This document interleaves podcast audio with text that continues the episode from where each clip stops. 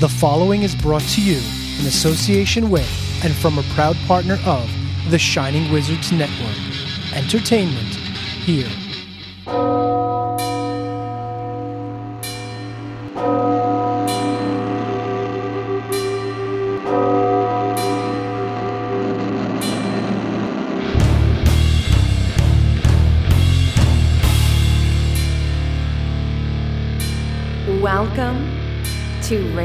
Metal.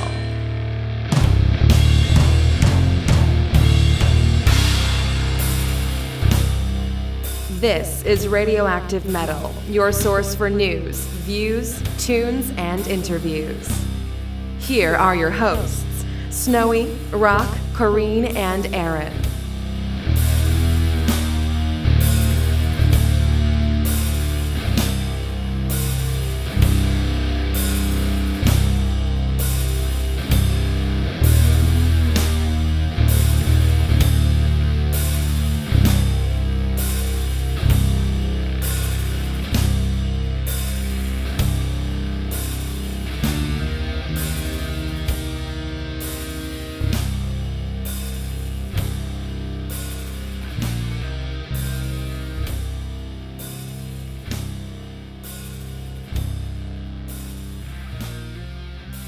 Horns up, everyone! Welcome to a special Midnight Madness episode of Radioactive Metal.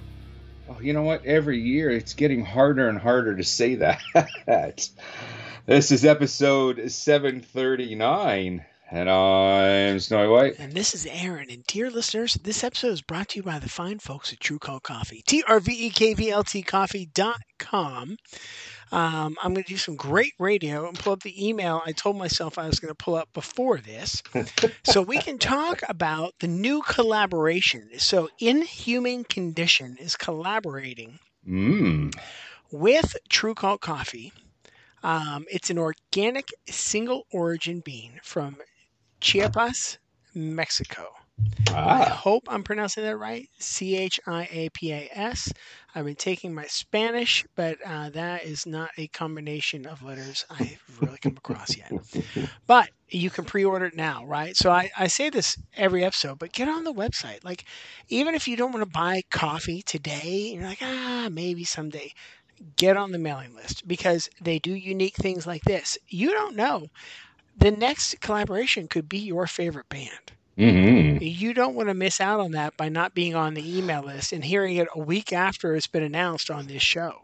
Because we record this show like a week in advance. So you Mm-hmm. could miss out if you're waiting for us. So don't wait, don't delay, don't dilly dally. TrveKvltCoffee.com. T R V E K V L T coffee.com. It's made by metalheads for metalheads. Possess yourself a cup today. What's going on, Snowman?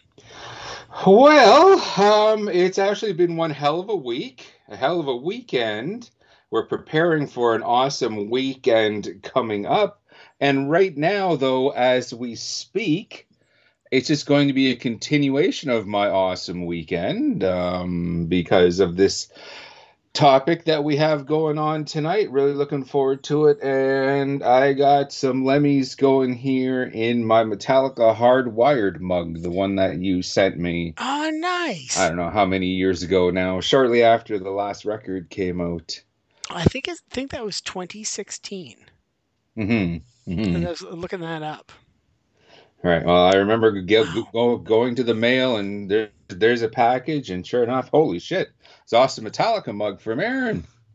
This is awesome. And I figured, well, you know what? With today and this topic, I better pull it out and use it specifically for that. Yeah, I think it Funny. works. I'm drinking my uh, Trooper beer for the similar reason because you know Ah, uh, Iron Maiden being a slight influence on Metallica there. just a bit, yeah. You know, Oh, for sure, for sure. Um, and doesn't Metallica have their own whiskey? oh they do, and I actually have well? that in the cupboard. I should have been drinking that tonight.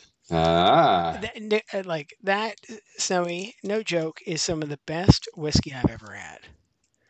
Blackened, right? I Yeah, think it's Blackened. called after after the song. I've never seen it up here. So, do you know the shtick?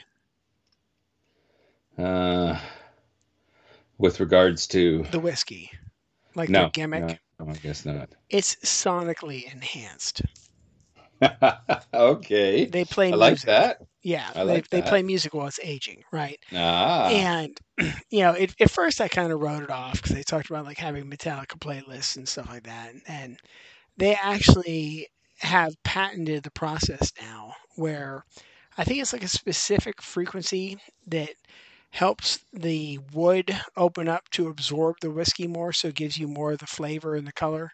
okay. And I, I would have said that that's a load of horse hockey. Um, like a couple years Ooh. ago when I first started drinking this. Dropping the H bombs. Yeah, oh, yeah, I know, right? when they were talking about that, but now, like now that I've actually been drinking it for you know for probably a couple years now, like it's it's so smooth. There's definitely like like a sweeter flavor to it. Okay. Um, and that would come from absorbing the sugars from the woods, you know, the hardwoods they're using. So I, okay. I think I am tending to believe it.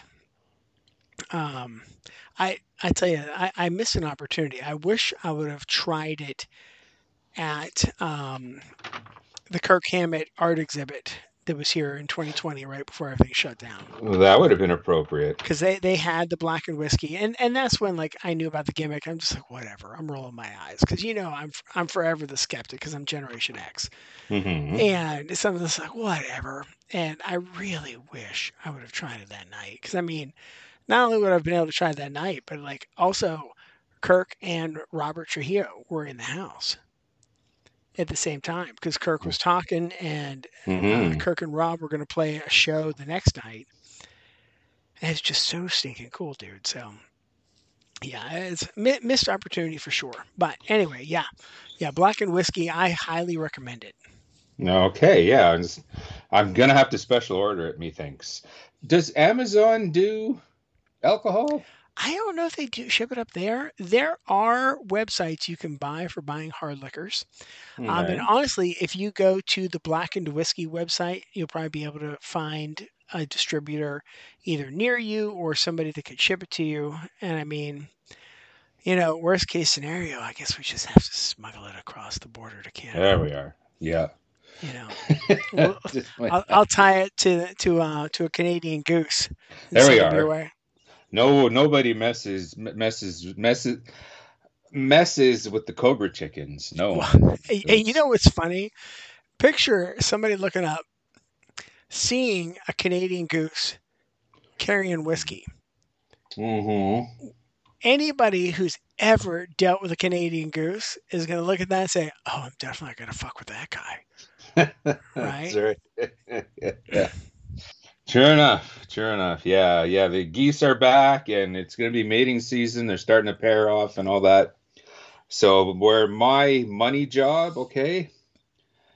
Yeah, that's where there's a lot of nests and all that. So, yeah, I, I got to be careful as I'm, you know, because the males get defensive and aggressive and it's it's it's understandable and you got to be careful because for the most part, Canadian geese are kind of docile, but when they're in that mode, they're dangerous. There's a reason why feral cats and dogs, when they're running the neighborhood, there's there's a reason those animals don't mess with these birds.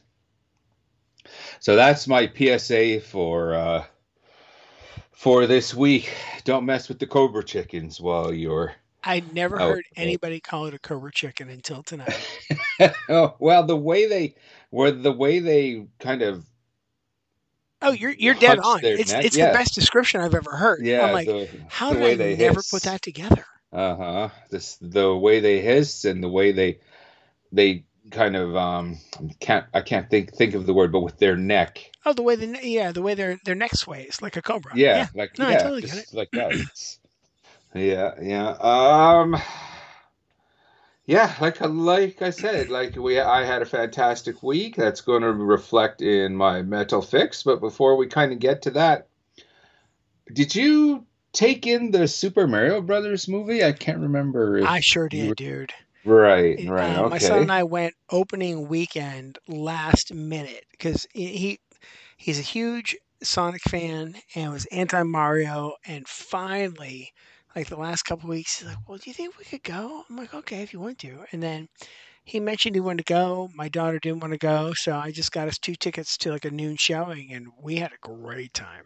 hmm Yeah, yeah. I took my little one, my 30 year old little one, and her her fiance and Miss Mrs. Snowy, and we made our way to the theater. And okay, because Mario was such a big part of our life growing up.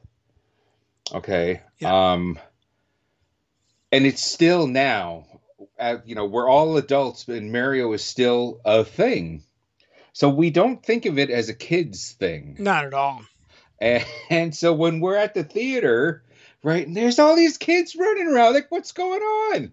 What's with all these kids at my movie? you know, isn't there a pen that we can put these kids in? Can we corral them up or whatever, you know? And then it kind of hit me. It's like, well, this is a kids movie. And then as the you know the lights go down and all that, and a bunch of the kids in the theater are still and it's like we're now getting into the credits, and some of them are still yapping. And Mrs. Snow is like, "These kids better shut up once the movie really." Oh, it was Really the same way starts. at ours. Like the kids were just chatter, chatter, chatter, chatter, chatter, and I hadn't been in a movie with that many little kids in a long time. Yeah, I know because we most for the most part go to grown up movies. Yeah. you know, so we don't really have a lot of kids to to to deal with. But yeah, it was a lot of fun. Um, what I enjoyed the most about it was um when we got to the sequences because like the movie was short on character development and there's not much plot there but the point of this movie was you know just hit the um uh just just hit, hit the appropriate things from the video games. You want to see this. You want to see this. You want to see this. You you you want to see this. And a little bit of a spoiler here. When the blue shell okay came into play in the movie i actually found myself saying out loud oh no the blue shell you know Okay, which one was the blue shell? uh the wizard turned himself into the blue shell and knocked them off the uh was it the rainbow bridge and they fell into the Oh, water is that when they explode? Mm, they yeah they Yeah. they fell they, they fell into the water and Yeah. they were eaten by the giant eel spoiler alert Okay. Yeah yeah so but but the, the whole point is it's like oh my god the blue shell uh-oh. You know just that reaction to Well- it because you know the blue shell is the thing that you know where there's that meme going around you know mario's blue shell the thing that's been ruining friendships for 30 years now or, or whatever. And it's like yeah yeah. Well, the crazy thing is, like like you said, it's not like they try to do a huge plot, but No. they they did exactly what the video game does. It gives you just enough story to have fun, be be engaged in it, and just enjoy. Like it was wildly entertaining the whole way through, dude. Mhm. I absolutely loved every second of it. yeah i just shut my brain off and enjoyed a couple hours with my family like that's and right after that i had a, now, a night out on the town you know that i'll get to in my metal fix and all that. So it was yeah like i said it was a great it was a great week great weekend. I got a great week coming up as well. So let's uh jump into everything with this episode's metal fix courtesy of Metal Fix, the mandatory metal segment, courtesy of the good folks at a Trve Kvlt Coffee. Really cool record. Available now, courtesy the good folks at Prosthetic Records. Death Blackened, whatever you want to call it, Dryad, their new record, The Abyssal Plane, available now really great stuff. Gave it the once over. Let's go with it. So, without further ado, once again, for the good folks at Trve Kvlt Coffee, this is Dryad with the Abyssal Plane.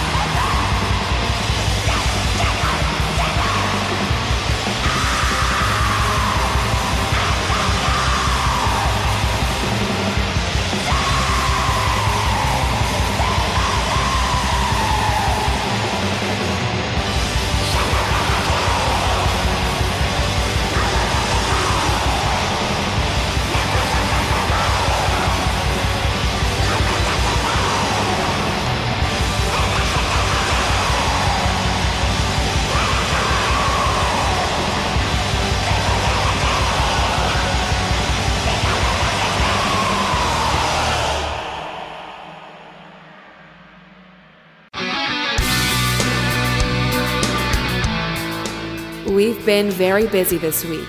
Here's our metal fix. Hi, man. I know it's not all about the new Metallica record. I'm sure you've got something else going on with your metal fix. What's happening? Yeah, I, I have a couple things because obviously the bulk of it is 72 seasons. Um, but, you know, you spend three hours in a record store waiting to buy an album at midnight and you find a couple other things, you know. Mm-hmm. So, you know how my son and I went to see, I could have sworn I muted that. Um, you know how my son and I went to see um, the Godzilla movie Tokyo SOS in the theater? Right. So Oh, Mothra was in it. The Mothra twins were in it. The Shobijin, and I, I've been like obsessed with Mothra and the Mothra twins since. And you know, I've been looking up the Shobijin because I I always love the original Mothra movie, and just like the whole storyline with the fairies and that sort of stuff. So Mm-hmm. here I am walking through Monster Music, you know, because that's where we're at for the the release party, and I happen across the Mothra soundtrack from the 1961 movie. Oh, nice. Yeah.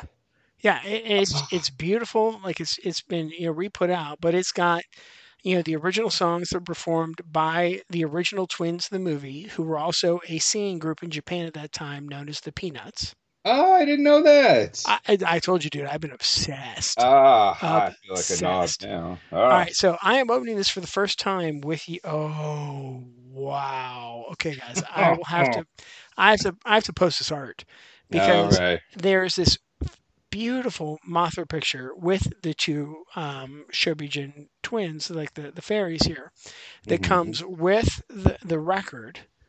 Wow! Wow! I was not expecting that. Okay, now I knew it was colored vinyl, so it's like a gray marble-ish kind of clear vinyl Mhm. and it's it's it's a double album. Oh!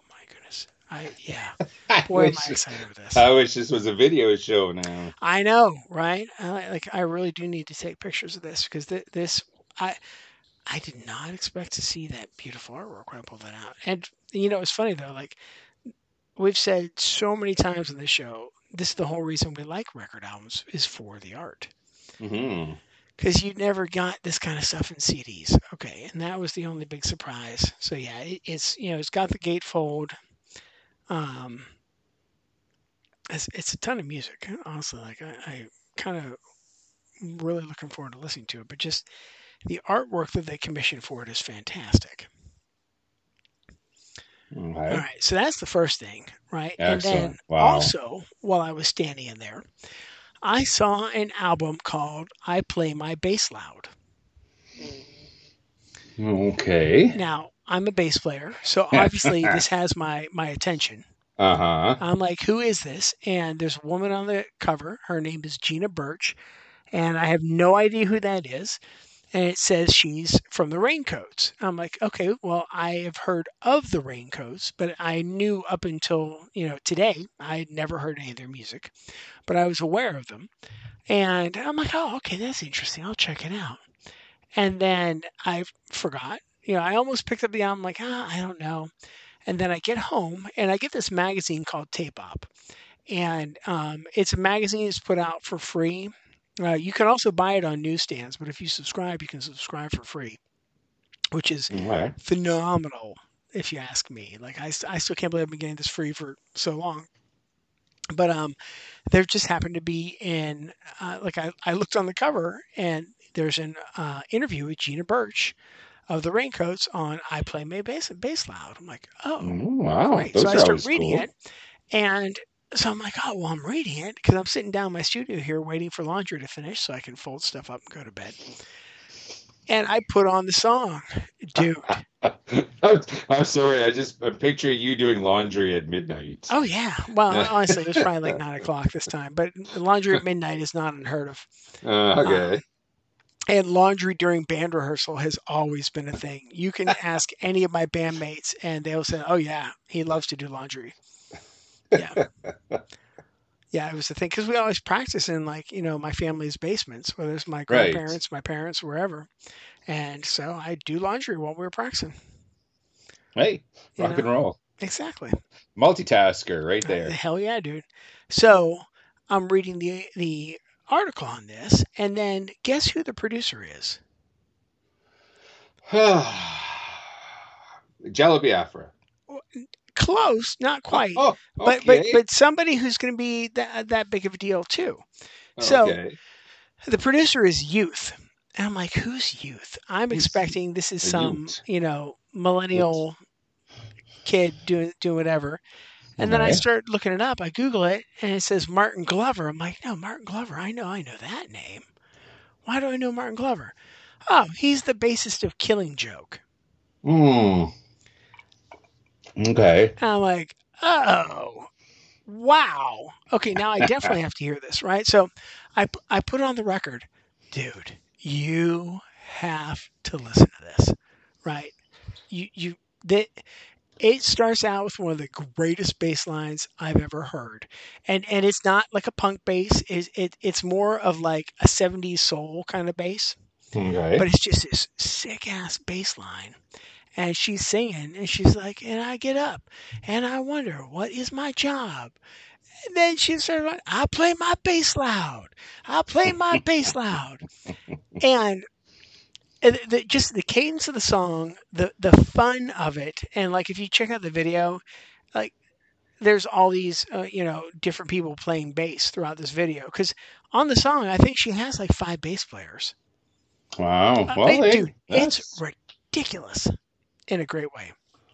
right on. Excellent. I'm gonna have to check that out. Oh, dude, you'll love it. Well, so and, and like I'm not even close to done on this one, right? Because Oh, okay. so she's got the I play my bass loud, and I have to look this up here. Um, there's a song in there called Pussy Riot. Right on. I figured you'd love that one. Yeah, obviously dedicated to the band. But then what started this whole record is I guess she bumped into Youth and they were talking. And he was asking, I guess, one of her bandmates from the Raincoats, like, hey, are you guys interested in doing an album? And uh, Anna from the Raincoats like, no, I don't. And Gina's like, I do. Like, I've, I've had this song for a few years. I'd like to get it out. Um, and keep in mind, Gina is 68 Oh, okay. right like, like that i point that out because i can't think of somebody who would have been 68 back in the 70s when she was starting that would have been still putting out music relevant to you know everybody hmm and and, when I say the song, like the song that that really really grabbed me was the the first single which she put out in like 2011, and it's called "Feminist Song." Ah. And it's great because like when you ask me if I'm a fe- uh, feminist, I say to hell with powerlessness, to hell with loneliness. Um, you know, uh, yes, these women are in positions of power, but so many are in chains of drudgery. And then, um, so when you ask me if I'm a feminist, I say, why the hell would I not be? And then the chorus is great. It's like, I'm a city girl, I'm a warrior. I'm a city girl, I'm a warrior. The city made me this way. I'm a drunkard, I'm political, I'm contagious, I'm analytical.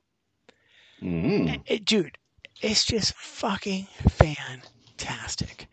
Like this album is just start to finish, just and it's like it's very British, like where there's a lot of like. Are, were you familiar with like the two tone scene coming out of London, uh, like the early ska in the '80s, like the second wave, I know what you speak. like to... the specials, that sort of stuff. Oh, okay. Yeah. Yeah. Madness. Like once I heard band names. Yeah. like, okay. Yeah. yeah uh, there there's a lot of that kind of sound but modernized and um if you if you remember oh fuck fuck fuck fuck he died a while back joe strummer Oh, okay. Um, when he put out his solo records in the 90s uh, joe strummer and the mescaleros right.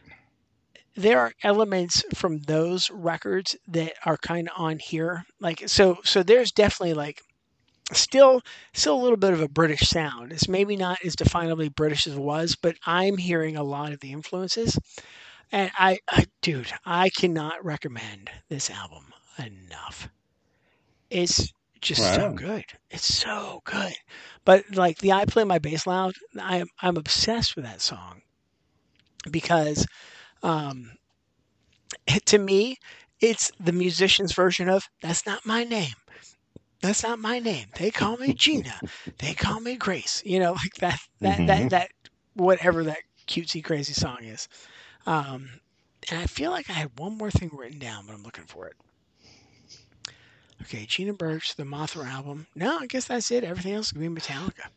Ah, okay. Well, yeah, we're got a lot to talk about that. For myself, well, while I was at my Metallica midnight release party, of course, I'm in my own record shop, and you know, as we're listening to the new record, I'm kind of um, going through, you know, all the stands and the bins and check, checking everything out. So I picked up a couple records myself. Um, you being a musician, okay.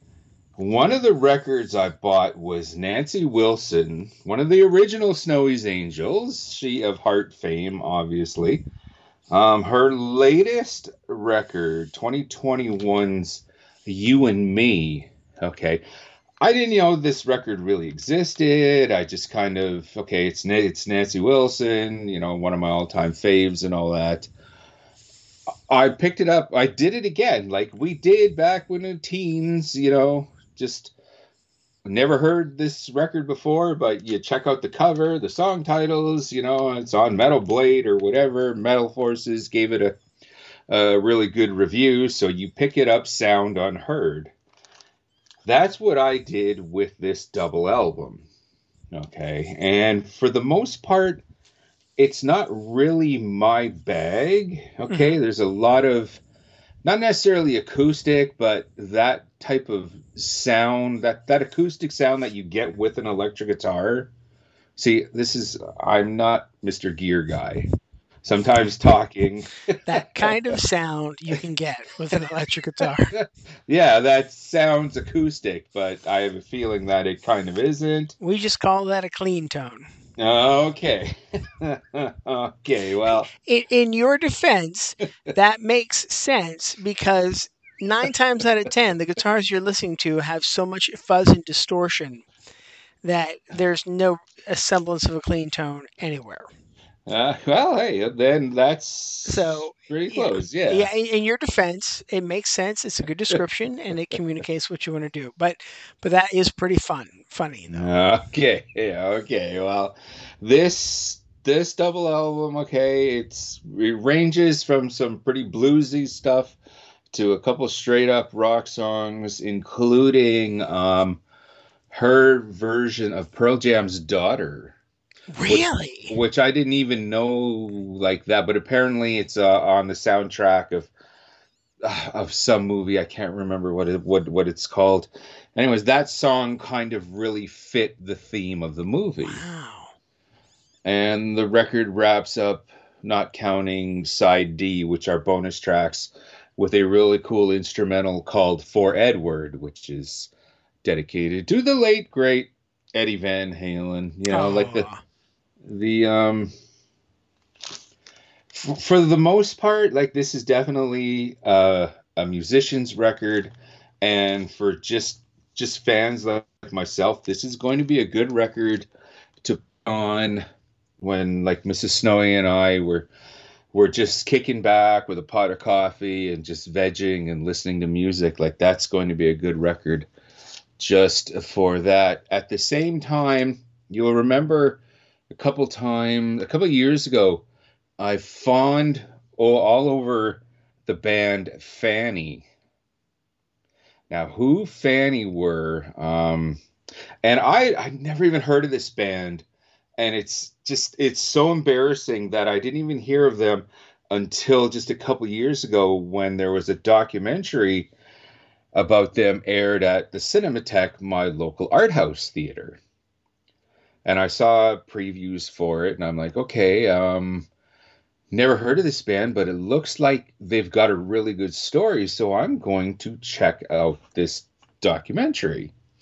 And the story, the thing that made them so interesting is they were one of the very first bands of all all female bands signed on to a major label that played their own instruments Oh, because wow. we're we're talking 19 early early 70s when at the time yeah motown had your your um supremes your you know gladys knight and the pips and you know um all those other bands okay i'm sorry they're just they're they're they're, they're just not coming to me but for the most part the ladies back then were just at least in the mainstream like you had some amazing female musicians you know doing the blues and bluegrass and all that kind of a more un, more underground thing. But for major labels at the time women were basically just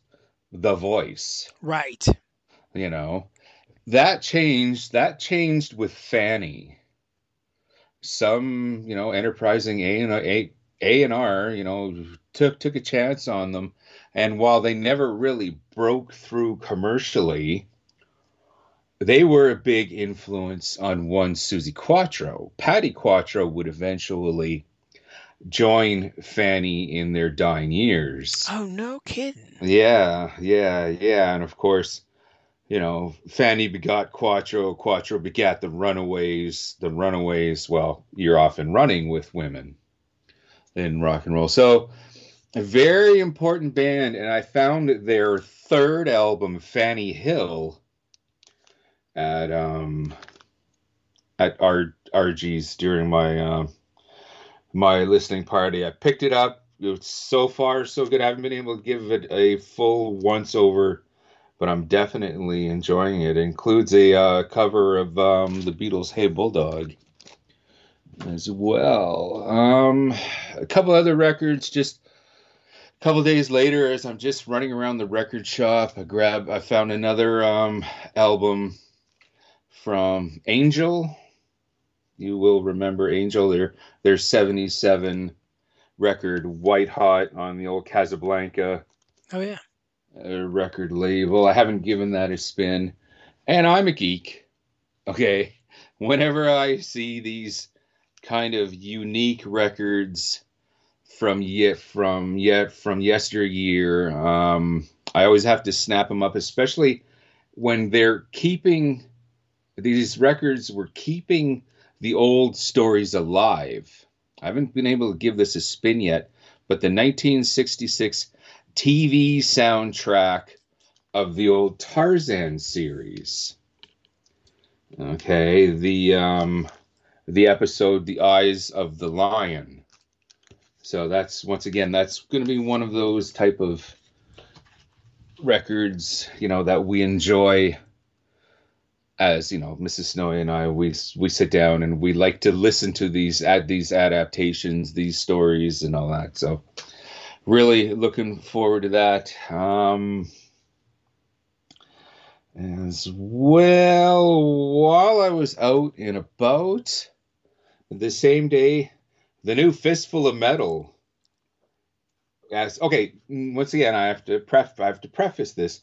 New to Canada. Okay, our in our listeners in Europe, okay, it's probably already been on the stands for a while.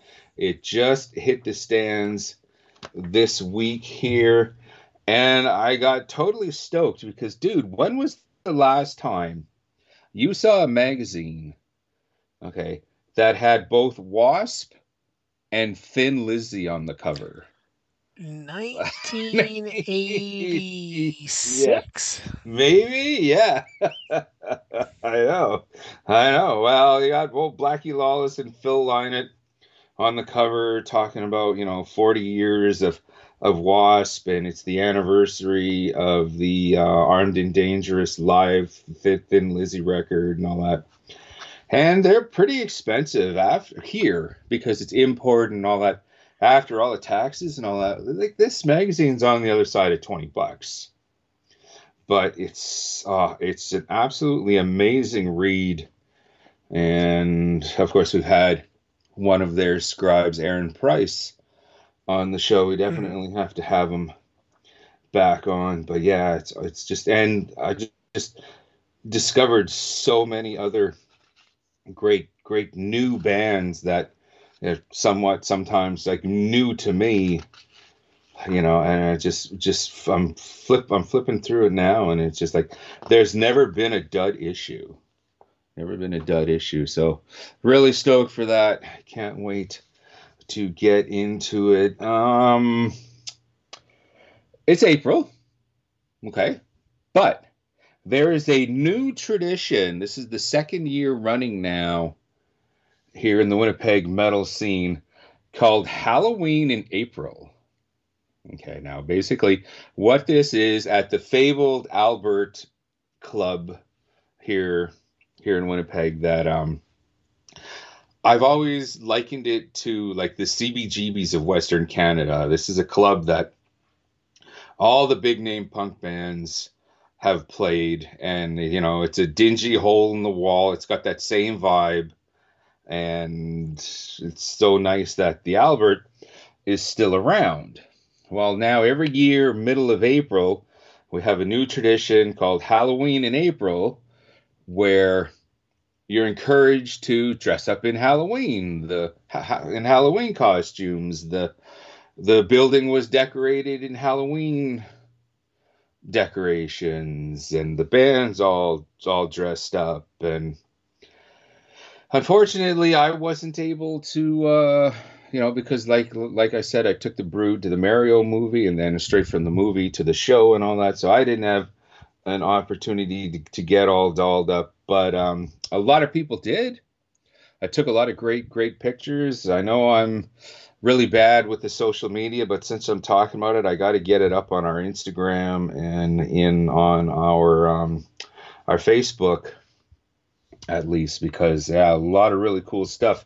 Not just the awesome bands, including our good buddies and Shit Happens, another great Winnipeg band, Sans Regret, ex- excellent band, love them. And the headliner was Psycho's the Psycho 78s, which is Evan from Shit Happens. That's his Misfits tribute band, who we spoke to talking about the Misfits and the whole tribute thing and all that. So I think that's going to be a tradition for the show is having the Psychos headline that. Um, yeah, it was a, it was a fantastic night. Everyone got all all dolled up. It was also the birthday celebration for our good buddy and radioactive metal alum Bangus Young. Denise, Denny, my, oh, no way. Yeah, yeah. Happy birthday to her and our new buddy Peter Max, who uh, I'm just like I befriended him on Facebook, went back and went back and forth for a while, and that death match wrestling show that I spoke to a couple episodes ago, he was there and we got introduced. It's like, dude, yes, I know you. Yeah, I know you too, and all that. Yeah, I guess that's how Facebook works. You know, you some sometimes that's where you meet, and then you meet face to face, and you become buds. Well, it was his birthday as well, so we kind of had a dual celebration, a good time was had by all except it kind of ah how the next day there was a post there was a uh, post on facebook that uh, and i hate to say this out loud but it just i have to get this off my chest because it's kind of gnawing at me. But evan okay who did double duty in two bands to entertain us to make this Saturday like a memorable night had his wallet lifted. Oh, come on. Someone actually stole his wallet and it's just like that's oh, that just because I shit like this is just poison. It's poison to the scene. Yeah uh, you, you, you know like if you're there like obviously you have some connection to the music and all that why would you want to do something stupid like that to just it's just it gives the whole scene a black eye. And honestly if we ever find out like who did this i'm going to do everything that i can just to have them barred from future shows. Yeah.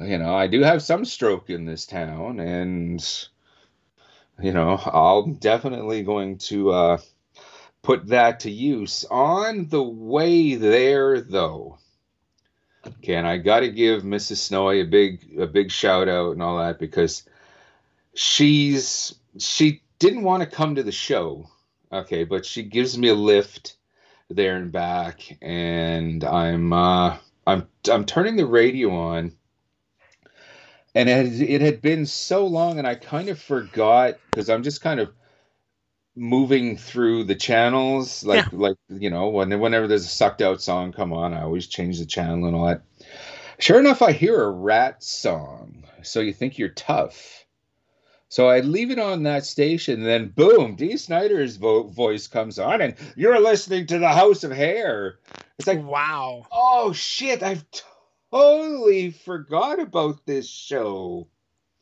like and i didn't even know it was on saturday night on one of the other rock stations that i really don't listen to very much but okay this is great this is great the next song okay is a live version of keel's the right to rock Oh wow. that's another song I hadn't heard in a while. Never even heard this live version and all that.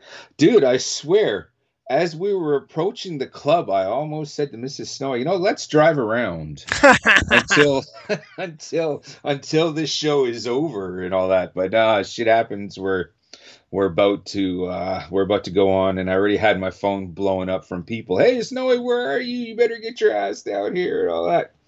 All right, all right. So I got to remember Saturday nights in my area, Dee Snider's House of Hair. Like whenever we have one of those Saturdays where we're just, like I said, just kind of vegging, having a living room date night and all that. I think we better give that a spin. And finally, before we get to some music here, I mentioned I mentioned the Cinematheque yes. awesome art house theater here. Yeah, it just only holds about 50 people or so, just, you know. And they do a lot of cool documentaries. You know, I saw the the Bay Area thrash doc there, the, you know, the um and the Headbangers Journey doc- documentary there, and I saw the Fanny documentary. Well, on Tuesdays, okay, and it's two different movies every month, but on Tuesdays they have their cult cinema night. Slumber Party Massacres 1 and 2 every Tuesday. And it's like, okay, I have to see the original Slumber Party Massacre in the theater, in that theater setting. Like, I've seen it so many times over the years on VHS, and now it's on a couple of my streaming services and all that. And, Yeah. But when it first came out in 1982, I believe it was, obviously we were too young to get into it. And I don't even remember seeing it in any of the theaters up here around that time. Okay, so obviously I didn't get a chance to see in the theater. So I hopped all over this. And of course, Slumber Party Massacre 1 is it's just a classic. Okay, but I'm to stick around though for Slumber Party Massacre 2. And the whole reason why I'm talking about this on our Metal Fix is because of the music slant for it. Remember Wings? The TV show Wings? Yes. Crystal Bernard. Crystal Bernard. Okay, Yeah. yes. This this was Crystal Bernard pre Wings. Really? And she Oh, was now I have to see it.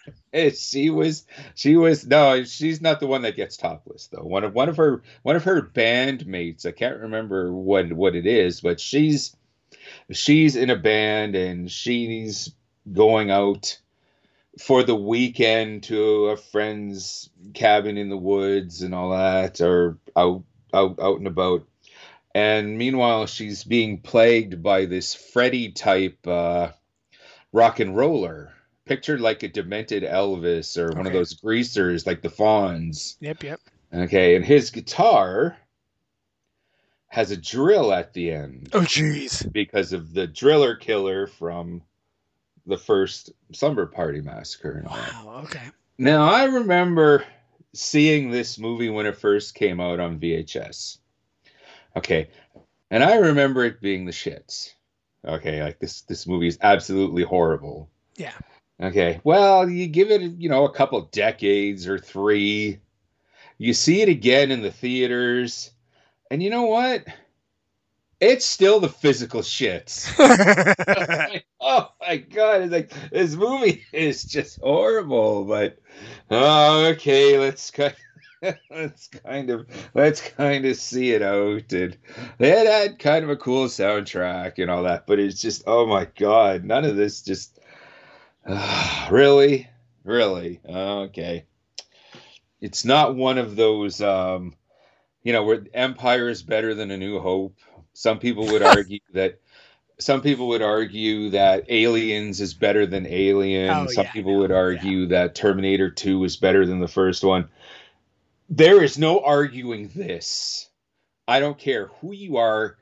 Crystal Bernard's current husband is not going to fight me on what is better, the original or part two. I've seen the remake to Slumber Party Massacre, and it's actually not that bad in terms of the remakes and all that. And that totally destroys the the uh, sequel. But like I said, it's got the strong music connection. If you just want a good doofy, goofy, dumb time, Yeah.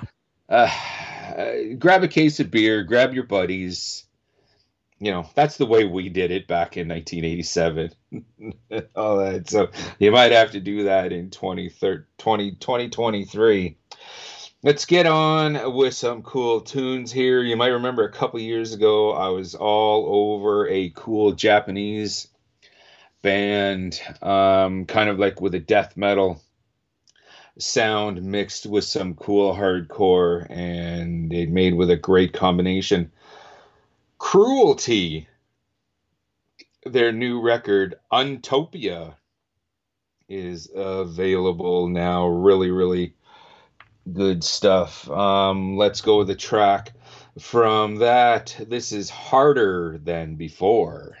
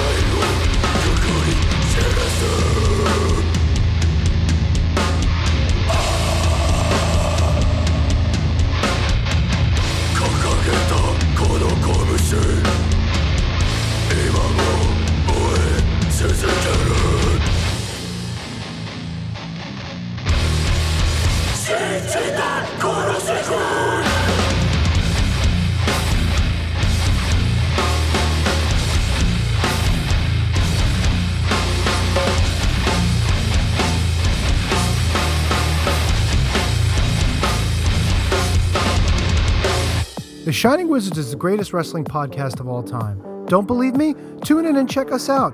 We laugh, we cry, we interview some of the greatest people in professional wrestling, and we have some of the greatest segments of all time, including everyone's favorite wrestling game show, Can You Beat That? We're live 6:50 p.m. East on Monday nights on all social media platforms, and we're with you wherever you go on every single streaming and podcasting platform as well. Check us out. Go over to shiningwizards.com and join us for some wrestling talk and talk about wrestling.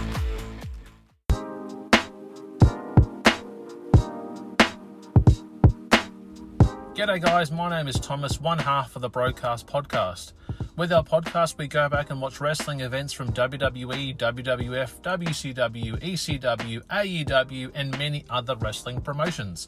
You can check us out on Twitter at the Brokast. That's T H E B R O K A S T. And you can also download all episodes on Apple Podcast, Castbox, Castro, and many other podcast apps.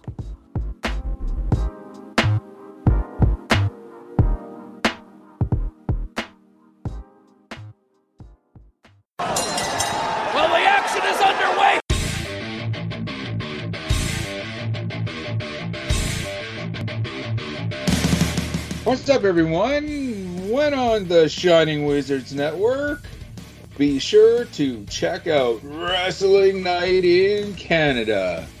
If we're not recording another kick ass podcast, or playing in punk bands. or recording kick-ass heavy metal albums. then we're sitting back, we're grabbing a couple brews, and going over everything to do in the world of pro wrestling. Because we're from Winnipeg, you idiots.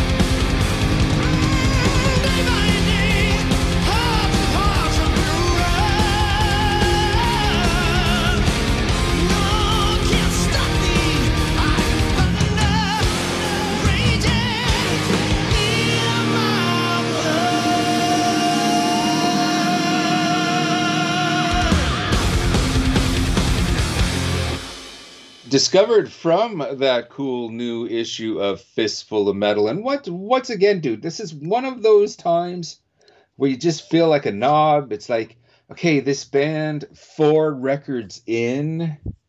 How have I not even heard of Air Raid? What a great song that was from their Fatal Encounters record available now from the good folks at High Roller Records. And that's that's one of those labels now, you know, like we talked or er, when I mentioned earlier, like you you look at a record, oh, it's on Metal Blade, got to pick it up. High Roller now in the in the 2000s here. That's one of those same labels.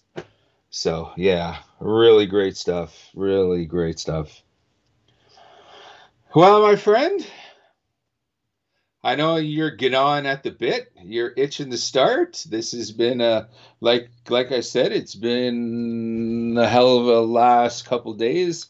Starting off with last Thursday as we speak, because we both attended um, record release parties for the mighty 72 seasons, the new record from Metallica. So I'm gonna start pour myself another drink here, and I'm going to give you the reins, and I'm following your lead. This is your puppy, man. All right, we got a lot to talk, talk about here. So the first thing is how flipping cool was it, dude, that you and I were almost simultaneously at release parties. Uh huh. Because they don't happen very much anymore. No, and and they were happening everywhere around the world. Mm-hmm. So there were people like us everywhere waiting till midnight so they could buy this record. Mm-hmm. You know. Oh, Like- definitely, definitely. Just how how cool is that? Because like, and the funny thing is, so the the record uh, release party was at Monster Music here in South Carolina in Charleston, and that's where it was in 2016 for Hardwired Self Destruct. Oh, I think Hardwired, man, I don't know if it was on a Thursday night. I, I it, it had to be a Thursday night because I know it was a weeknight because I had to work the next morning, and Mhm. I was up late, and I and I had to work early the next day, so it was it was a long day, but it was still cool and totally worth it. Mhm. And so, so let's let's let's start with seventy two seasons. So remember when we first started talking about this record and look at the artwork and be like 72 seasons like what's that mean did you ever figure it out yeah, it's 72 seasons. There are four seasons in a year. Yep. Four times 18 is 72. It's basically childhood. right the first 18 years of your life right Mhm. and what's funny is it's been driving me crazy I'm like 72 seasons like what what in the world does this mean literally i figured it out before i went to the show Mhm. Right. So so here, um, at seven o'clock Eastern time, I went to um, our local indie theater down here called the Terrace Theater. It's on James Island near Folly Beach, Right on. Shout out. and it, it it just has such a great vibe to it. It it has like an old Hollywood kind of vibe. Um, I, I've only been there twice, oddly enough, both from Metallica um, showings. Uh, the first first one was S and M two a few years back. Oh, wow. Oh, and uh, that's what I I know. I like the sound of the theater. Like the theater sounds great. I'm like, man, this is gonna be awesome. And so so I go there for it at seven o'clock. It's me and a, a ton of other, um, you know, Metallica fans there. There was even a family, like you know, husband, wife, and two kids, and they're Oh, all wow. there watching it. Nice. Yeah, oh, and it was hysterical because they're like, "Well, you're still gonna have to get your homework done tonight," you know.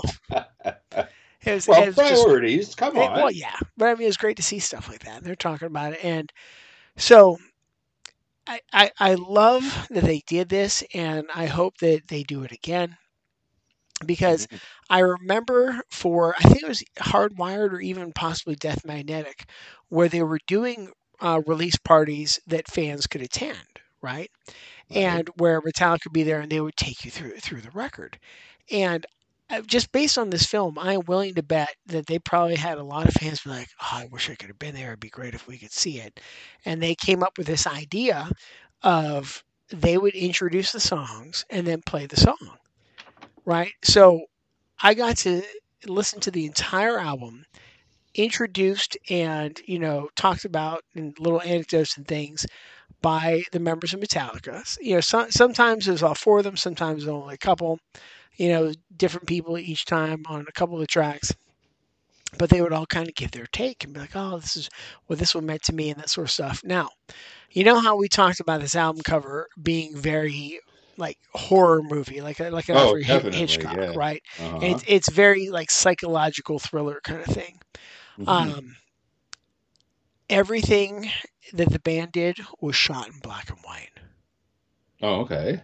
It and and just the way they shot it, the angle, the room, it was very Hitchcock, right? It just had had a lot of that vibe, and I just loved every minute of it. And then the funny part is, um, some of the same clips are now like on Instagram and other you know social media sites that Metallica has.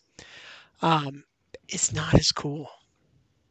Like it's not as cool in color because because they put it out in full color. I'm like, no, I got the cool Ah. version Mhm. you know so they're talking through it and they, they just kind of went track by track and that's kind of what i want to do with you here Right. um, and then like i said then, then i went to the music store and you know we'll, we'll kind of get to that part here so um, the first track 72 seasons what was your initial thought dude Uh, that's now the new single, like the latest. I heard that. I heard it on the radio today. 72 Actually, like really? yeah, like there's like four singles now off of this. Uh, Sc- Screaming Suicide, Lux Eterna, and Darkness Had a Son, and now 72 seasons. I don't know if that's official single or Okay. what, but my radio today was playing it. I'm like, wait, wait a minute. This hasn't been announced as a single yet, but this is cool. That's a good way to start the album off. Yeah. So what like what what are your thoughts about the song what did it remind you of Uh, I I can't really I can't Okay. really say yeah. Well, I, I'm going to kind of take you back. So remember when we heard Lux Eterna? Do you remember the things Mhm. we were saying about that? Well, yeah, it fit in with with with the Kill 'Em All, and there was a strong uh like Diamond Head influence as well. yeah, well. strong new Wabum, right? Mm-hmm. Strong new Wabum, and, and and also Motorhead overtones. When I hear 72 seasons and that fuzzed up bass just flying, hmm I'm like, oh, this is their tribute to Lemmy. You know, and, and they didn't say that, but that's just like like the vibe, and, and just so many things you and I talked about from that one song, and the things that we said, like, oh man, I bet we're gonna get more like the new album influences and that sort of stuff. And that, dude, this album is a banger, start to finish. There is, yeah. I can't. My my only beef with Yeah. it is maybe it's just a little bit too long. I, you know, I can see that. But yeah, yeah. But that's that's really my only beef. I'm not. I don't know this as well as you did. You've had a chance to give it, you know, some some more more spins than I did. So, um, from what from what I've heard of it so far, yeah, I'm I'm really digging it. Yeah, dude, I absolutely love it. So, right, so it opens up with just that flying bass riff on 72 Seasons, and then shadows follow, Mm-hmm. right? And it's terrible. Like I can, if if we were playing it, I could rec- I could remember it. I can't remember right now, but I made some different notes because at first I just started like just watching and listening, and some of the songs had like official quote unquote videos, or they at least had like the band members in them. Other Mhm. songs, they just did like you remember like the old '90s screensavers on computers, Right. the lasers that would dance and the cubes. Like they did stuff like that. Ah, okay. And then there was one, and I'll have to put these pictures up on Instagram too, where um it was like a video game, and it was scrolling. It kind of reminded me of like a Dig Dug, and you had Metallica and like pixels and stuff. And, and dude, it was it was it was so much fun because there was so much going on. Because like I'm listening to music and I'm trying to focus on music, but then I went like, oh, let me take in the visuals because they're telling a whole story here, and just so much of the photography, so much of the the the themes and things, just like come back to what we said about like that psychological thriller, those old horror movies. You know, Mhm. it was just so much Definitely. fun. All right, so let's see here. Um, you Must Burn was a big standout for me. Okay. So, like, what, what were your thoughts on that one? Like, I, I absolutely loved that one. Um, ah, I'm trying to place it. Like I said, you know, I know, it's the a lot hard part. Yeah, and there was there's just so so much, and there's just so so much going on this this weekend. So, but I know once you know once I give this another spin, which will probably be later tonight, everything that you just said is going to come, or what you're going to say Yeah. right now is is is definitely going to come flooding in. But like like like I said, there there's not really a a dud a dud track. Uh, exactly right. All right, so now, um, like probably one of my favorite tracks on the record, and it's possibly because of the way Rob Trujillo talked about it. But um, you know, Rob's talking about this particular song. He's like, man, he's like this. If I was ever going to say Metallica had a surf song, like this is our surf song. Oh, okay. And I'm like, really? And it's Sleepwalk My Life Away. And Mhm. that's the one that kind of starts with like the, the tribal drums in the beginning. And I'm like, okay, yeah, like I can see that. And I, and I really love that song.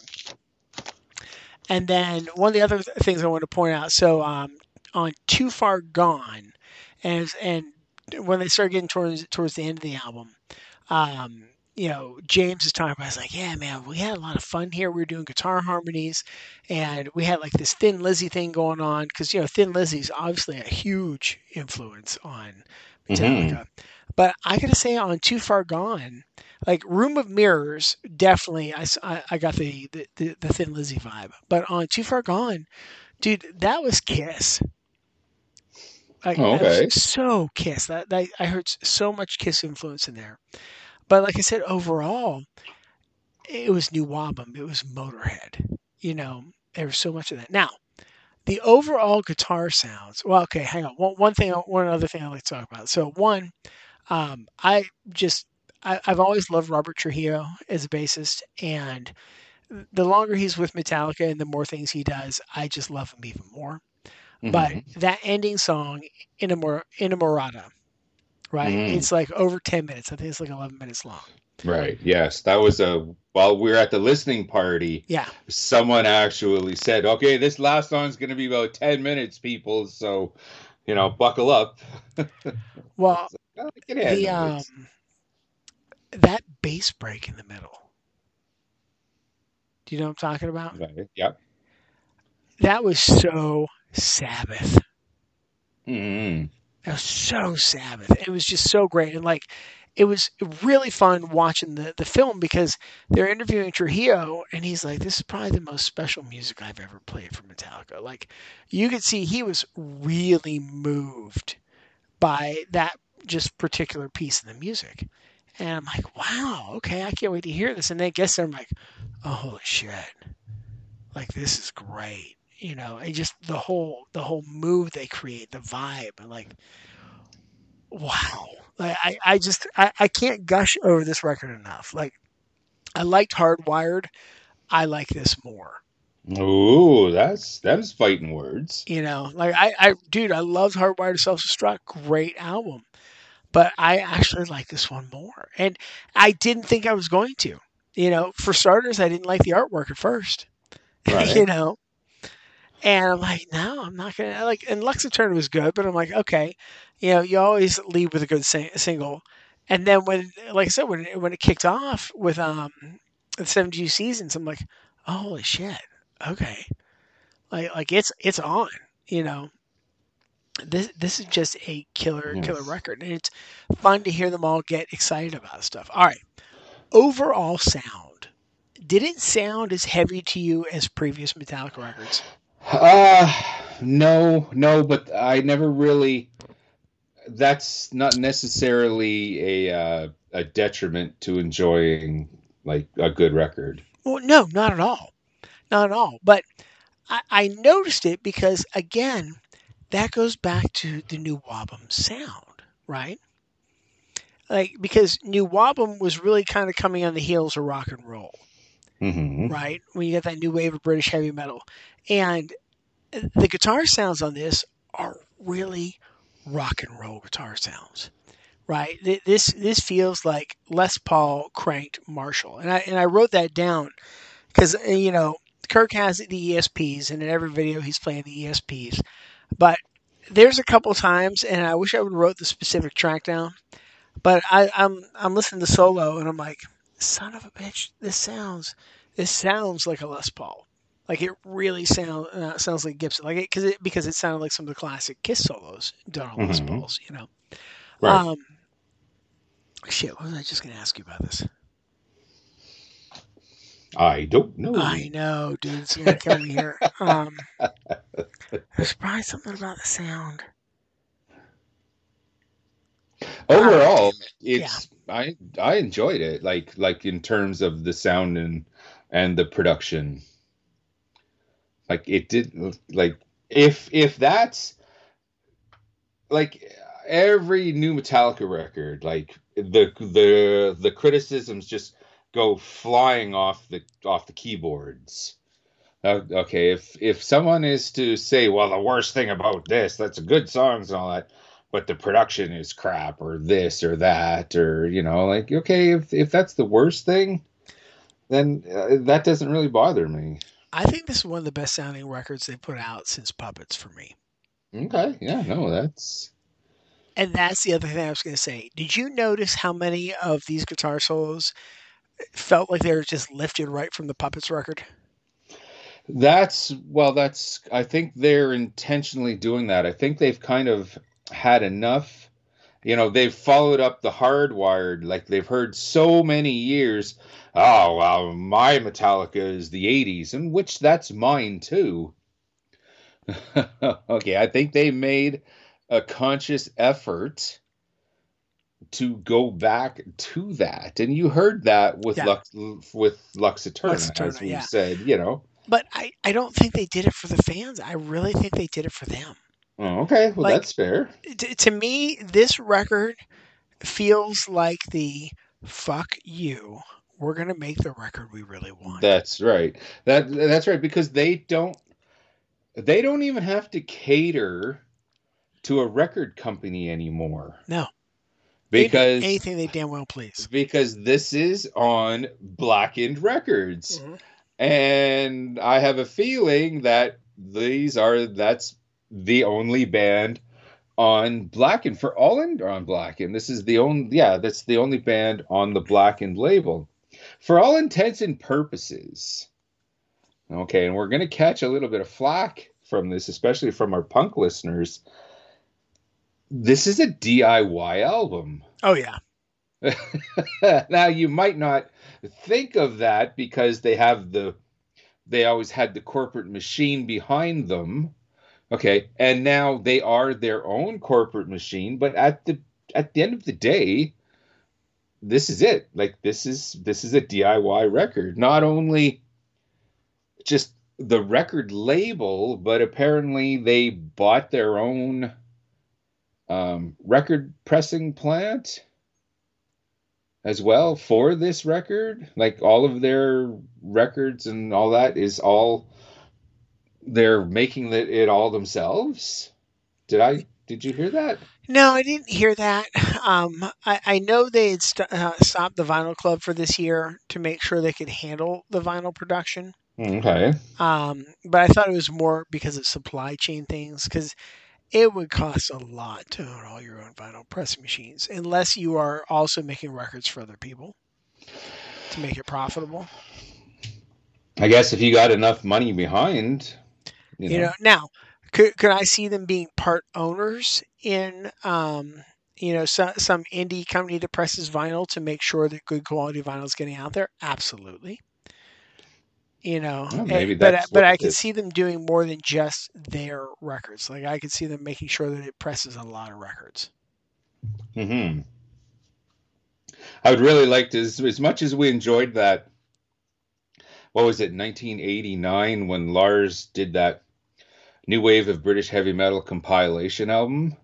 I would really like to see Lars put his money where his mouth is and on this blackened label sign some of those because those bands are still doing it. Oh yeah. You know, from the from the new wave of of British heavy metal, the Diamond Heads, the Holocausts. You know, they're still out and about doing it. Girlschool, like, come on, Lars, sign these bands. It, so, I, you know, there's obviously I, I I don't have anything other than speculation, but just the sound of this record, what they have planned already I would say it's not out of the question, dude. Mm-hmm. I, I really don't think so because so at the end of the movie, and I was telling you this via our text, but August 18th and August 20th, live in theaters. So they're going to broadcast live to theaters um, a concert they're doing in Texas, and it's going to be no repeat set lists. Yeah, because that's the tour. Yeah, and I'm like, okay, well, I'm going to go both nights. You know, it's a Friday and a Sunday. I'm like, well, I'm, go- I'm going both nights because, one, I don't know when Metallica's ever going to get close to me again. Mhm. Two, the tickets are really outrageous anymore, especially for a, a show of that magnitude, right? Like Metallica can really command the ticket prices, Kiss can really command the ticket prices. So, you know, if, if like, cause like when I saw this in theaters, like 16 bucks, that's totally worth it to me, right? Mhm. So if the tickets to see them broadcast this live show are 16 bucks, that's going to be like going to see a concert back in the 80s. Right. You know, uh, so- Master Puppets tour, I think, was like thirteen bucks here. exactly. Mhm. So like I think that'll be a blast, dude. Yeah, yeah, it's definitely something that I I want to see. Like that like that's the whole tour. Up here, it's not coming to Winnipeg, but Edmonton. Okay, a couple of provinces over. Yeah. Um Metallica no repeat tour. Different set every night. Pantera supporting one night and Five Finger Death Punch are supporting the next. Now, that means you go both nights, you're going to be sitting through a lot of 90s stuff, which uh, I don't know. I don't know if I'm, you know, shelling out sh- sh- shelling out for that, but if they were cuz I don't know if like Metallica live and I I think we might be done.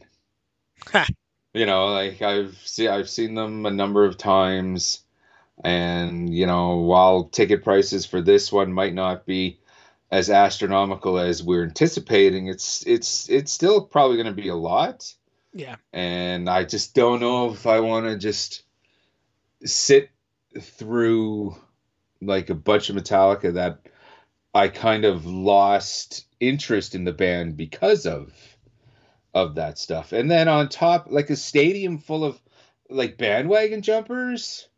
Like you know, you you know me well enough by now what that would do to me. Oh yeah. I, I, I would have to kill someone or something. I don't know. So I, I don't know if they like you know you, you know how Iron Maiden does the um they did that one tour like uh, was it the the Power Slave the re- re- Return to the 80s and they were all doing you know which for Maiden like I would still prefer a lot of the new stuff, much to the, the chagrin of a lot of Maiden fans. Uh, yes, I'm glad to hear you say that because I honestly feel the same way. And it- it's not that I don't want to hear a classic show because, like, if if if they would say, "Hey, we're going to go out and do Live After Death," we're going to do that set list um, for for a tour, like I'd be there. I'd be Mhm. there in a heartbeat because that, that's a huge part of my childhood. But I told you, my first ever, my first ever Metallica show, or no, not Metallica show, my Iron Maiden show was, um, majority was all like the last 10 years of Maiden. And it was fantastic. I was, I was so surprised because I don't know any of that near as well as I knew um, any of the other stuff. But they write such great songs that doesn't matter. Like you just get swept up and it's easy to sing along, man. Mm-hmm. Mm-hmm. And that's that's what I want to see in a Metallica show. I, I I want them to go. We're going back to the roots. Garage Days revisited, revisited, revisited, and we're gonna do, you know, everything from the '80s, a couple songs from 72 seasons, and some Mercyful Fate covers, some Diamond Head cover. Well, they do that anyways.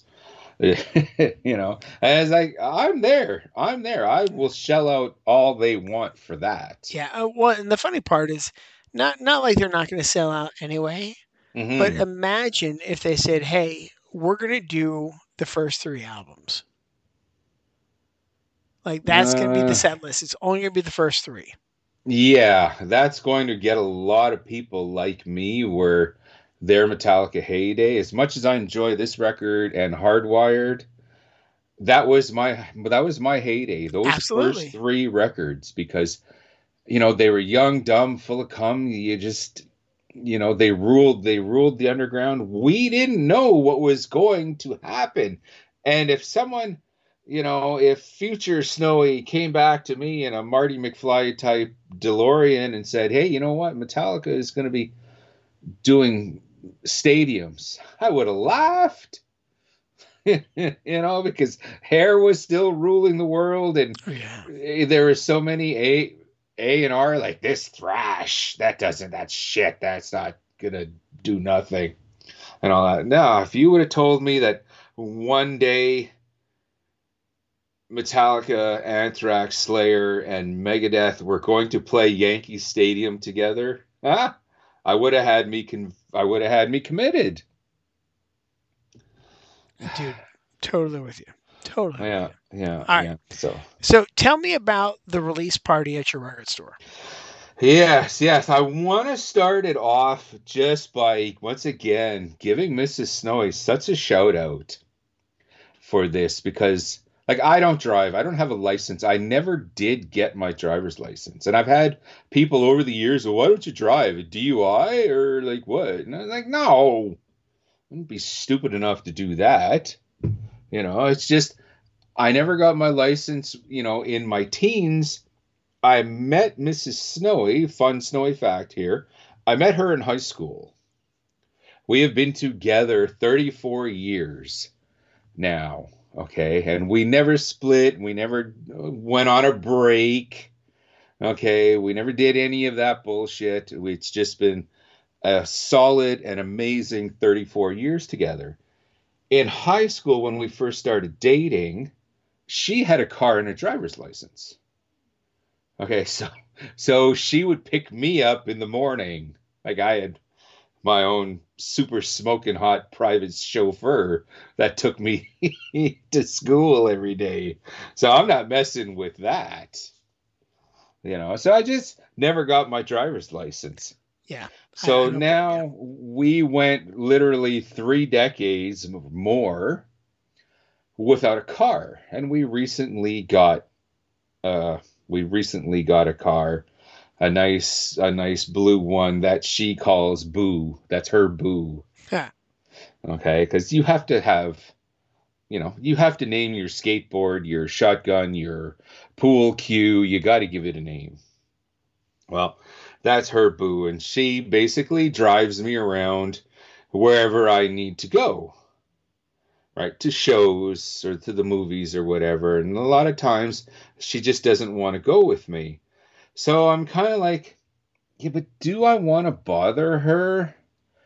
You know, for to drive me across town because I went to RG's record shop. They were the only ones doing the uh, midnight release party. Fortunately, the good folks at Planet of Sound, they weren't doing anything, and you know, I they didn't give me any shit for going there for it. I was kind of like when I went when I went in there talking to Dave and Kathy. Shout out, great people.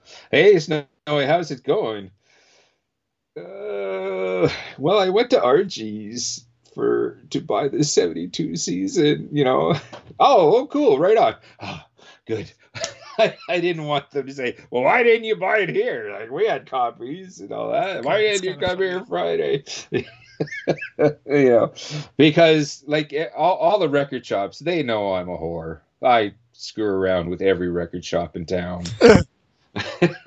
and, and all that. So, uh, yeah, the plan was going to my record release party at RG's clear across town. But do I want to ask Mrs. Snowy to drive me, you know, all the way across town at like 10 in the evening? We didn't get home until about 1 a.m. Oh yeah. And of course, we, you know, we got to go to work the next day. So I said to her a couple days beforehand, I said, I want to do this, but I don't really want to ask you to do this for me because it's going to be late. And oh my God, can I marry you again? She said, Okay, sounds good. Really? Yeah, not a problem. Like, she didn't want to hang out in a record shop for two hours, but she she listens to audiobooks. You know, she can plug her phone into the um, the car stereo.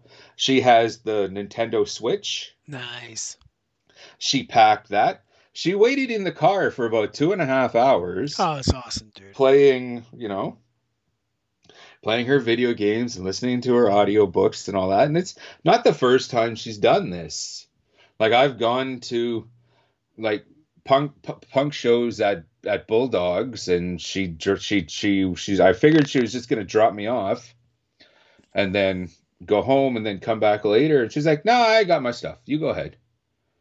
You know, I really don't want to spend an evening with a bunch of your punk rock friends and all that. I got my video game, I got my books, and she she waited you know in the parking lot all night, and people are having a hard time believing that she did this. Well, why don't you tell her to come in, dude? I, I want to. Okay, but she's doing her thing. You know, so yeah, big big shout out to her. You know, I love her so so much for just for doing stuff like this. The record release party itself. Okay, like I said, it's at the R- RGs and it's just a Yeah. small it's a small um and like I'll I took some pictures you know of the promotional items that were all over the um that were all, were all over the store and when they put the record on they put a now spinning on on on on the record player. I took a picture of that. Overall, there was maybe twenty people that kind of showed up, and we just all kind of hung out. We listened to the new record. The only person I really knew there, apart from the staff, was Mr. Mike Deadly from the Winnipeg metal scene here, who's who was over the years have been in a number of bands. So when I saw him right away, I like, "Oh, this is great! So cool to see you."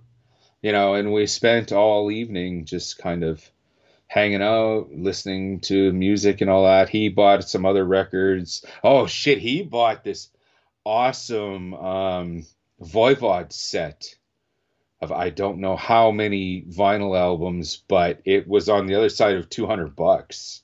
Oh wow. And he said, "Well, this is actually my uh this is actually my Christmas present because my partner had bought me something else, but it was defective and we had to send it back. So I called him up. I, I called him up and I said, okay, because we did we we because my Christmas present was a bust. How about how about we do this? Okay, and so he was so stoked that uh that he got his Voivod box set. Oh, that's Uh, awesome, really- yeah, yeah, fantastic. Um, so yeah, we kicked back. We listened to, you know, we also went about, um, like I said, I the, the metal fix. I bought a couple records, and just if you're going to go to a record shop at midnight, you are a little more of a fan than just ah, I like the new record. Uh, I'll just play it in the background, or I just listen to the radio when I'm at work, or when I'm going to and from work. I was surrounded by like 20 other musical connoisseurs. And then the ultimate connoisseur gave me a call about halfway through the evening, and I'm using my phone for something else. Okay. and then uh, it, it pops on the screen aaron calling. Oh shit. Oh, and i suck with the phone like you know. And i'm trying to trying to get out of what i what i was doing. It's like oh no he's gonna hang up and all that. Fortunately yes we we did connect. And thanks for calling man well, dude, I couldn't resist because I'm like, yeah. I didn't know he's like he said he's gonna be there. I'm like, I'm gonna call and see what's going on in his party. yeah, yeah, it was, it was, it was, oh, it was, it was fantastic. Um, we uh, after they timed, they they put the record on and kind of timed it so it would finish up right in front of midnight. And then right at midnight, we all grabbed a copy. Some people grabbed a uh, some CDs. I needed the vinyl. Like, there's no way that I was going to be going for a midnight release party and buying a CD. As oh, yeah. good as it is, I'm sure. No, I'm grabbing the vinyl. I'm gra- I'm grabbing the vinyl. So, so did your shop have the cassette? They did. They did. I, yeah. They, I, I didn't. They tried pushing mine. the cassette on us. Was what's that? they tried pushing the cassette on us, and I'm like, uh, maybe in a couple years for the novelty. But right now, you know, as I'm clutching my double vinyl, I'm like, this is what I want. Talk to me later. if my shop has it when I go uh, for record store day this Saturday, I'm going to pick it up. Right on. Right on. Yeah. Yeah. Eventually I will. I will if you know just just just to have it. Exactly. Because because like i keep looking at, at the um like like at the cassette i'm like it just looks so cool. Hmm okay. Right on right on. No that's definitely something you want. After you know midnight we all lined up. We made our purchase and all that. And then the staff is like we want a picture. We want a picture of everyone. Oh, that's awesome. And holding your and I'll, and I'll put it up on Facebook. I'll put it up on Instagram. Everyone holding what you bought. Okay, and this is where I was getting kind of irritated because we got all these younger people, you know, and you're supposed to, you know, tall people in the back, the people in the front row kind of kneel kneel, kneel down and all that. So I'm kind of like looking at the young people like you know, let us old timers stand in the back. yeah. you know, so everyone must have got a real kick out of me trying to go down on one knee, which, which I did that when I proposed, you know, and I try not to do that very much now. But it's like, ah, it's something to tell on this on on on the show.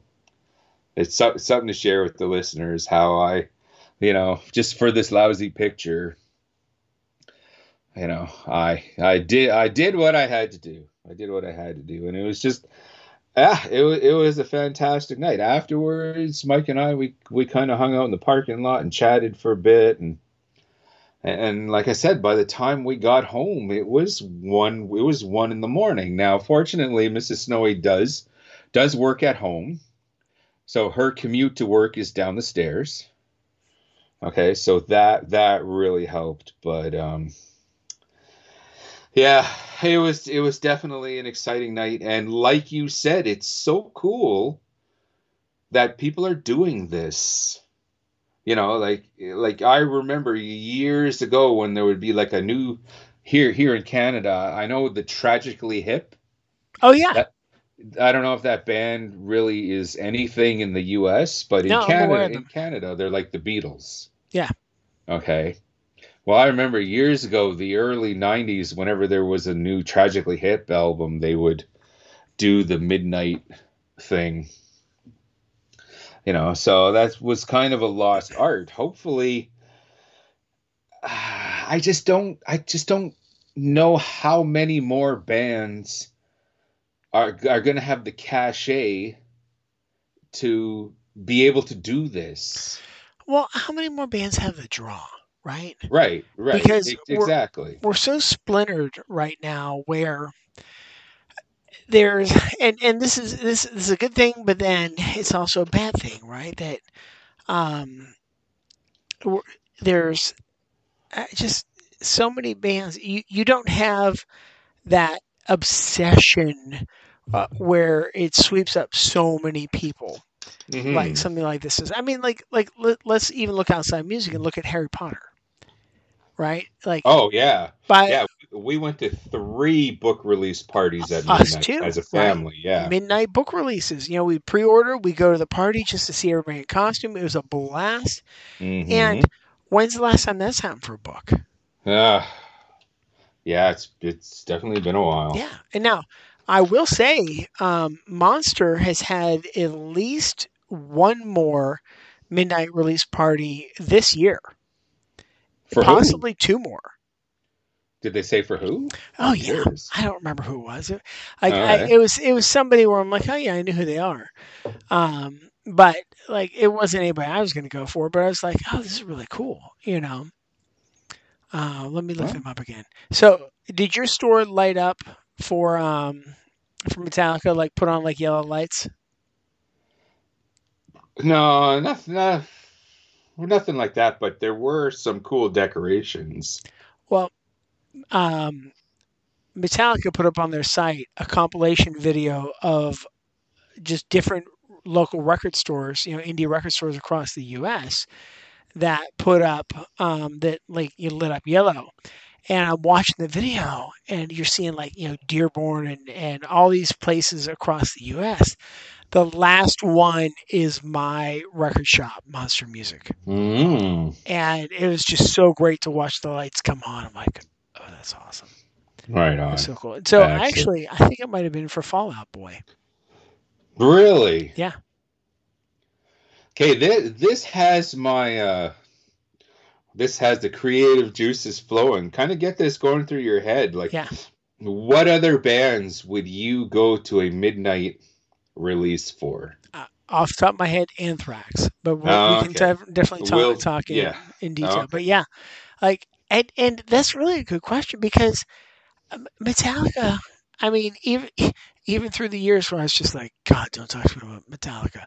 Like I still love them, you know, and they're just yeah, yeah, me too. there's so much you know going on there and uh, like I, think the most important thing to me about this entire thing is like the movie comes to a local independent theater right Mhm.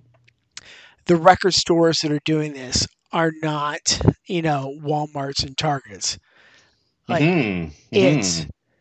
uh, you know it, it's it's the local independent record stores because they've never forgotten where they came from It seems that way. It seems that way. Yeah, Metallica's a big corporation now, but when they do stuff like this, it's Lars Lars and James are easy targets and over the years they've done a lot to um, to warrant the easy target, but they do stuff like this as well that just all right, all right. I Well- can't I can't I you you got to give them props. think think about this right so iron maiden Senjutsu i Mhm. love that record i was super excited but do you remember where i had to buy the super cool red splatter vinyl for Senjutsu Yeah, wasn't it like a hundred bucks that monster? no it wasn't monster i bought it at walmart at a decent price Oh, okay. but i had to buy it at walmart Yeah, see that you couldn't And- pay and- me to go into Walmart. I'm still upset at myself for that. Like I still hate myself for it because like I, I honestly wanted to buy it at Monster, but Monster had like the the silver ones. And it just wasn't as cool. And I'm like, okay, why would you give Walmart the cool thing? You know how much how much are they paying you? And think about it. Metallica could command an insane amount of money from a Walmart hmm right? They could have really gone for the big sale, and they didn't because, dude, like I don't know about your double vinyl, but I bought the the purple. Did you get the purple? No, oh, the vinyl? No, Yeah. it's just black. Oh, you have the black? Yeah, Yeah. well, like we locked out. They had like the the purple, like the the midnight, I think they called it, because it's like a translucent dark purple, and it's beautiful vinyl. You know, and you and I talk about it all the time, like like when you get the special looking vinyl, like I- hmm I love that I could get the cool vinyl that I really wanted at my local record store. For sure.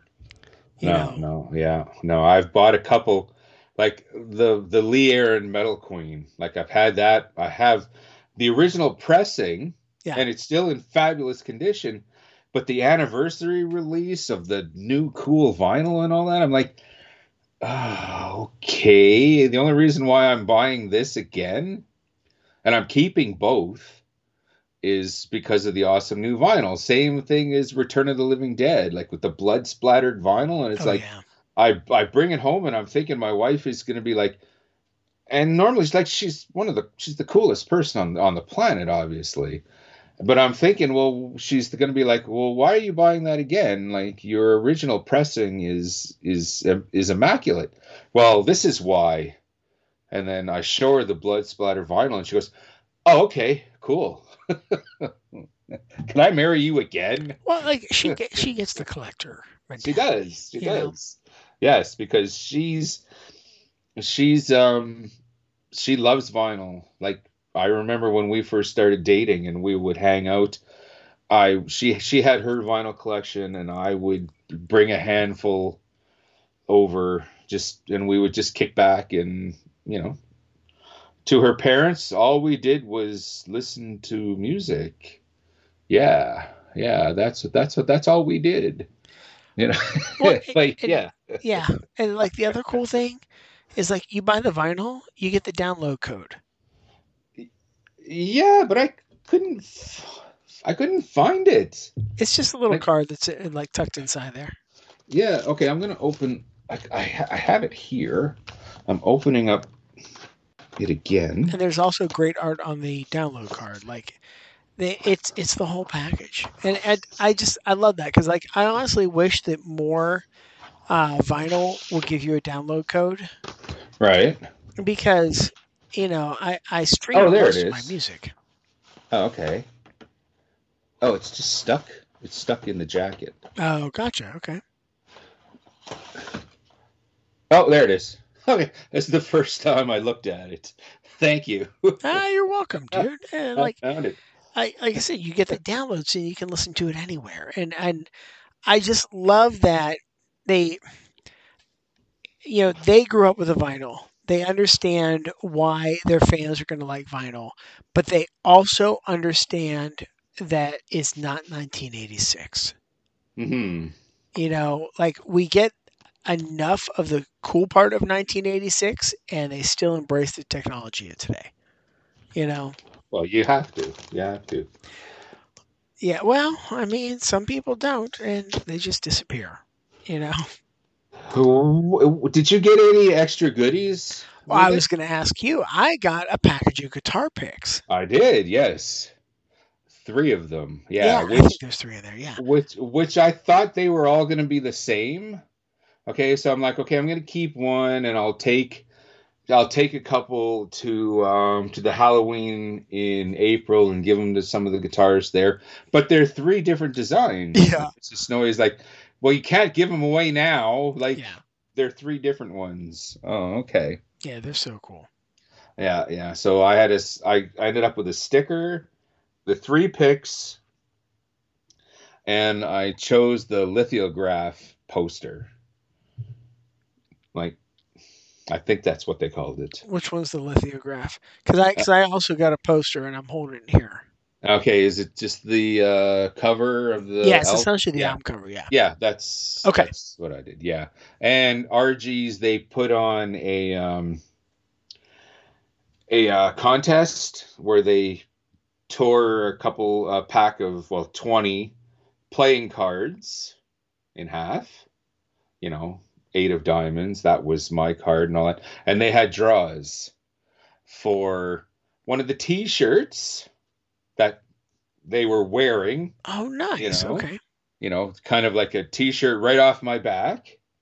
And there was a promotional poster that they were giving away, but I was 0 for 2 for both for both prizes, but I was stoked every time, you know, someone they, you know, they they pull out the half card, seven of hearts. That's me. Everyone cheered, even though you, you know, only one person won something, two people it's it was that type of festive spirit. Everyone was happy to be there. Everyone, complete strangers, but every time someone walked in, like the whole room, hey, how's it going? You know, Dude, You it's know- so great know? to hear you say that because it was the same Uh-huh. vibe where I was. Like, nobody was bummed or cursing anybody out when somebody else won. It was like cheering and clapping for that person. Yeah, yeah, Like, um, fantastic. Monster gave away the movie poster that they had to put in the in the window, and that's that's like of all the things they're giving away, that's the thing I would have really liked to have gotten was the movie poster for you know the movie I was at, right? hmm And so you know the one of the girls who was working, she's like, okay. Who all is interested in this? And we all put up our hands. She's like, okay, well, Well, let's see." yeah. And she counted real quick. She's like, okay, 17 of you are you guys mind like here's here's what we're do i'm going to write down a number and then you pick a number between 1 and 17 and whoever gets it gets the poster does that feel fair we're like sure Right. Oh yeah. the first dude guesses seven and she goes oh for real you know and she shows the paper and and we're all like woohoo way to go dude Yeah. you know Uh-huh. like not one person did a ugh you know not one Yeah, it's we're all just thrilled you were in a room full of musical connoisseurs, and that's Yeah. all anyone cared about. Yeah, and, and it was just everyone was like, "Oh no, this is great," because because we all care about the music. It's it's not like we're we're you know there's somebody there who's gonna flip it. You know, like we all care about the music. Mm-hmm. Definitely. Definitely, definitely. Uh, before we kind of wrap up this, because I Yeah. do want to get to a um a um because we we didn't get to it last week, but I do want to get to an indie spotlight. Yeah. I want us to rank not not counting the S and M's, not counting the um garage days or anything, but the studio albums. Okay. I would like us to rank 72 seasons amongst the discography. Okay. Tell me more. Okay. Like um Okay, I'll go first so you have some idea. Okay. Okay. Um what I what I kind of have in mind is number 1, the number 1 Metallica album. Okay, for me it all depends on what day it is. Okay. Okay. is it Ride the Lightning? Is it Master of Puppets? Is it Kill 'Em All? Okay, so pick any one of those three. One, two, three. Okay. Well, so Okay. Number four. okay. Gotcha. Okay. No, okay. Yeah. Number four would be And Justice for All. Okay. Okay. Number five would be Hardwired. And now number six, 72 seasons. Okay. That is where I rank number six in the Metallica discography. Okay. So And that comes as no surprise to anyone that's been listening to this show Yeah. for more than one episode. That comes as no shocker. so I'm curious to, yeah, give me your discography. I know I'm kind of putting you on the spot here, but that's what Well, we do. puppets is always going to be number one. Oh, okay. Always. Right. Well, you, like you just- got a better grip on that than I do. Yeah, Okay, ne- never, good. never, never going to be touched, right? But it could be edged out because a very close second is Ride the Lightning, Right. right? So that's my one and two. Um, but honestly, I think I could easily put seventy-two seasons as number three. Wow, really? I really could. You're not just being an edge lord, as they're the kids call it today. You're not No, just doing okay. that, Okay, okay, but, well, so here's the deal. Like I, I love Kill 'Em All, right? Uh-huh. But puppets is that sound for me, right? Mhm. And and and just and let's let's focus on on that fact, right? That puppets is the record that has had such an insane impact on me as a musician. Just listening to that record, the harmonic makeup, learning the different bass lines and things. You know, obviously, kill 'em all with anesthesia pulling teeth too, because there's that's where you first hear like the classical influence of Cliff Burton. But the first two Metallica records were still Megadeth records. Mm, okay. Oh, I know. I, I say that just to piss people off, right? Be, but Dave's Much as huge I love influence Megadeth. there. Right. Well, You so do I. Like, like you know, Dave Dave was a huge influence on those records, and puppets. Like, and and you start to hear it creeping in in Ride the Lightning, but puppets is where you really get the Burton influence, right? Like that's Mhm. where you get his his sense of harmony, the classical sensibilities, those sorts of things, i- woven in there. And I've just always loved that record for that. Um, but but then there's still like the rock and roll sounds that, that you get with like Kill 'Em All and Ride the Lightning, right? So with with those two being uh, like Ride the Lightning and Puppets being my one and two, and I mean it would be easy to put Kill 'Em All three, right? It it would be, um, but I really can put seventy like, and and honestly like seventy seven seasons could be three, but it could rotate with um with Kill 'Em All. All right? Be- because I, I just feel that the the vibe of it is it just recaptures that and I hate to say old magic because it's not like they've really gotten old or anything like that but they've just like they made it, it's it's just like the old days where they weren't making records to impress the fans they're making the records they wanted to hear That they wanted to hear, yeah. you know and that's what they did with this record dude like they were making the I records so. they wanted to hear That's a know. good point. I think so. and and that's why I love that, right? So then, um, so you know, Kill 'Em All, seventy two seasons, it can rotate, and then this is gonna be blasphemy. You Uh-oh. guys are gonna, you everyone's gonna hate me. Saint anger. Uh, no, no, because yeah, okay, never mind the bad um snare drum sound. You go and you listen to the DVD and that's a good record. Yeah, it's fantastic. Yeah, I, I absolutely Mhm. love that record. So Saint Anger, and then I would do uh, Justice. Okay. um, and then like it would have to be hardwired um, then death magnetic and then you could put the rest of the 90s crap in whatever order you feel like Right, right. Not counting Garage Days Revisited. oh exactly Like the no, what no, what what what they call the double one? Just Garage Days. garage inc Garage Inc. Yeah. Yes, which was a that's my favorite album, Metallica album of the '90s. oh absolutely absolutely and it was only because i got garage days revisited on one of the discs Oh, okay. because i've been Cool. wanting that on cd forever so Cool. Yeah. One of these days, we might have to do a top ten of our favorite Metallica songs overall. the whole discography, Garage Days, S and M versions, just god that's gonna be hard the whole thing. Well, yeah, just to piss you off because Yeah. I mean, honestly, I could just tell you the eight songs on Puppets and then, you know, give me two songs from Garage Days and we're good. You know, Well, uh, get that going through your head as well. damn, Um, tough. is there anything else you wanted to throw? No, man, I, I feel like we have talked this one like, like you know, at, at great length.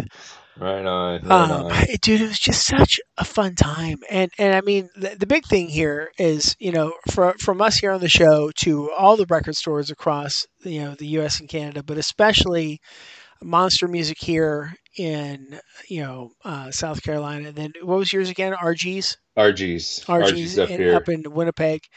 Like the staff was just so wonderful hmm they were so nice and walking Yeah. around and talking to everybody. Like we had pizza and stuff, you know, like it, it was just, it, it- was basically like you were going to a friend's house for a listening party. Right, right. I was actually thinking maybe I should grab a two four a beer or something like which is which is a, a pack of 24 beer up here. Oh, gotcha. Okay. But then I'm kind of like, ah, there's probably liquor laws, you know, like you can't be drinking while your store is open or anything like that. I don't know. I, I probably should have called ahead and said, "What if I bring a two four? Would that be cool?" Well, I think you should have because my local store has actually served us beer in the store. Wow. Well, did they have a license? Ah, so I don't think so. Uh, okay, like, because and, I, and I don't know exactly how it works, but um, I think it was for oh fuck, who's the band? There, one, uh, maybe the Flaming Lips had a um, their own dogfish head beer with a specific flavor to it. And so that's what they got. They got like a few cases of that, It possibly as Ah. like a promotion, and they gave it away for free.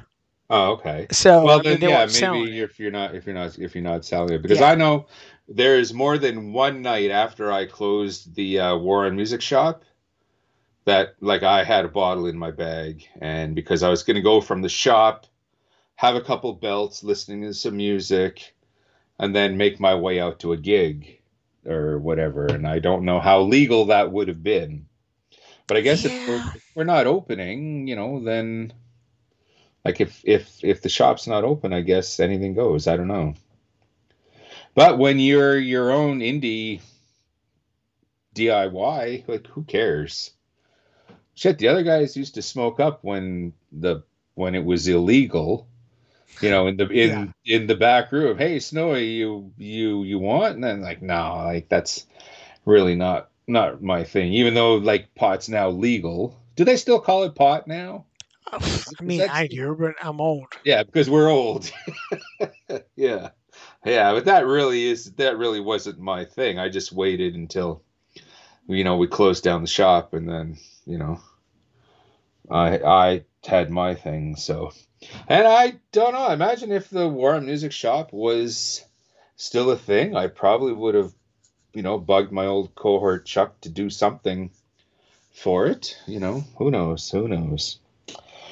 Fantasy booking that we call it in the world of uh, pro wrestling. But um, I kind of want to switch gears here now because I really want to get to tonight's band in our indie spotlight.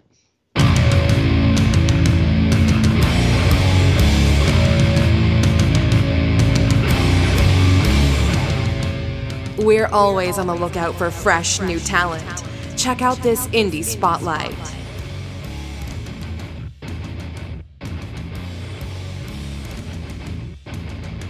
Okay, dude. Next weekend. Okay, as we speak, the weekend coming up. Not only is it Record Store Day, but the night before that, the new Evil Dead movie, Evil Dead Rises, debuts in theaters up here, and then I imagine in the U.S. as well. I am stoked. I'm stoked for this. I've seen the trailers. Mrs. Snowy, like she even saw the trailers, and this kind of isn't her thing. Like if I'm gonna watch a horror movie with her, you know, she prefers like the screams type stuff, kind of the light white stuff. Yeah. Okay, but she saw the trailer for this. She said, "You know what? This looks really good. I think I'm gonna go to the theater to see this with you." So that got me thinking for this episode's indie spotlight. I want to go to Chi Town's Necronomicon Ex Mortis, which, of course, that is the book, the big book that um, got the whole ball of wax going in the very first Evil Dead film. And, you know, like it's the Necronomicon. You know what that is. We, Yeah. we, we all know what that is. I checked, I checked out this band. It came across my desk their new release nocturnal available now and it was described as 90s death riffs with 80s guitar solos wrapped up in a b horror movie Wow. tell me that sounds Oh, amazing sounds fantastic. and it does. So tonight's indie spotlight, let's go with Necronomicon Ex Mortis with Nocturnal.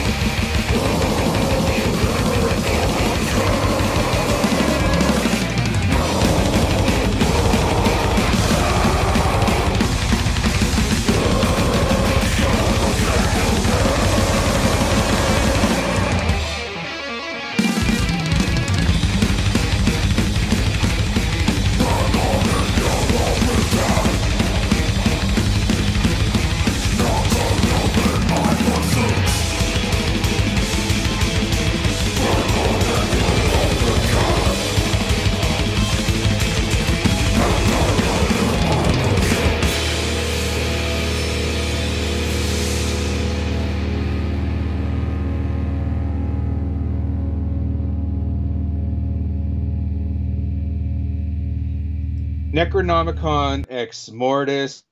I'm ah, if you're listening to this show, you know how to spell Necronomicon by now. Ec- Necronomicon Ex Mortis band.com and bandcamp.com as well. Check them out there. And I'm sure it's available on Spotify and wherever you listen to your streaming music. Well, my friend, is this uh, your idea of a Monday night? Hell yeah, dude. I knew I knew you would love it. Thank you so much. I had a fantastic night as well. And like I said, I had a fantastic weekend. And I got a fantastic week coming up here in just a couple days from now as we speak. And if you're listening to this for the first time, it's released. It was the night before, but it's 420. Oh, shit. That's right. right. April 20th.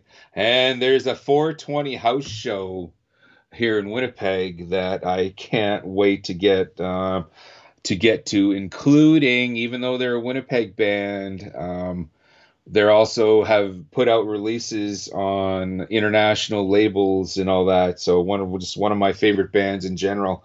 They're going to be headlining. I'll save that for next week's metal fix. But like I said, um, hey, 420 house house show. I'm there. Well, you know I'm what there. I find funny, dude? Neither one of us have anything to do with marijuana, right? Mhm. This we we don't have time for it. We don't give a shit. Like whatever. But I think both of us have so many pothead friends Oh yeah, that we Yeah. love 420. Like, like we completely understand the culture. We're like, yeah, 420. But neither Yeah. one of us are going to go out and smoke or anything like that. No, no, and it's it's it's not just rec- recreational. Like the reason I am all for the legalization of this stuff, it's for industrial reasons. But that's a whole other ball of wax that maybe we'll get to, maybe next year in April. We'll uh, get to to get us on out of here. One of the fantastic articles in the new Fistful of Metal is a um, is an article titled Gutter Trash The Story of Shock Metal. Okay, which is basically about, well, glam with an edge. The Alice Cooper, the Wasps, the Twisted Sisters, the Wrathchilds, Lizzie Borden, like those type of you know, melodic metal, but sort of kind of with an edge. And that article reminded me of LA's Witch, who the 80s Witch, okay, like their hey their heyday was back there, was back then. I guess their most notable release was their debut EP, The Hex is On. Let's go out with a track from that. This is Cinderella in black leather. Whew. Okay, that gives me uh I was just saying the same thing. I'm like, oh, that, oh, that's I really like that's- that. that's some impressive visuals. Yeah. How can uh people get a hold of us? Well, dear snowman, radioactivemetal.org. That's all the episodes, past, present, and future.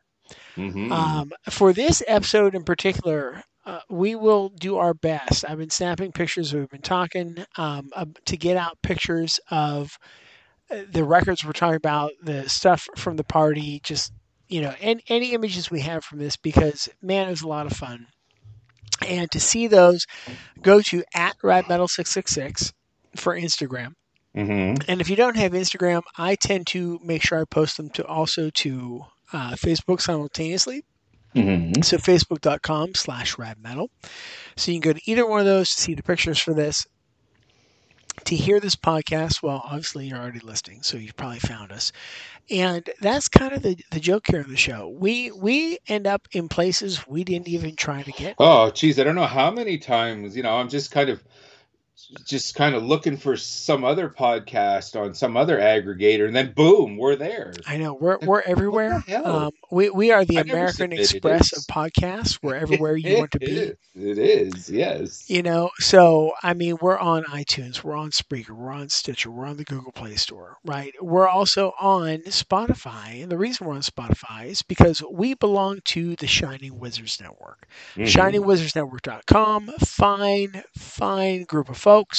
Lots of other podcasts there, wrestling podcasts. We've got a Wrestling Night in Canada, our sister show, that has a. Host that just sounds a lot like Snowy. Yeah, know, good looking guy, yes. handsome fellow, right? Absolutely handsome fellow.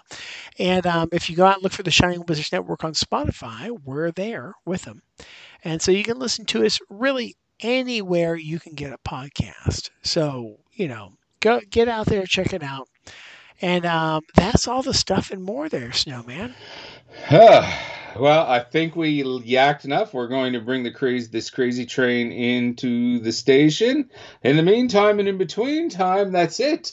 This has been a Midnight Madness episode of Radioactive Metal. I'm Snowy White, And this is Aaron. signing off.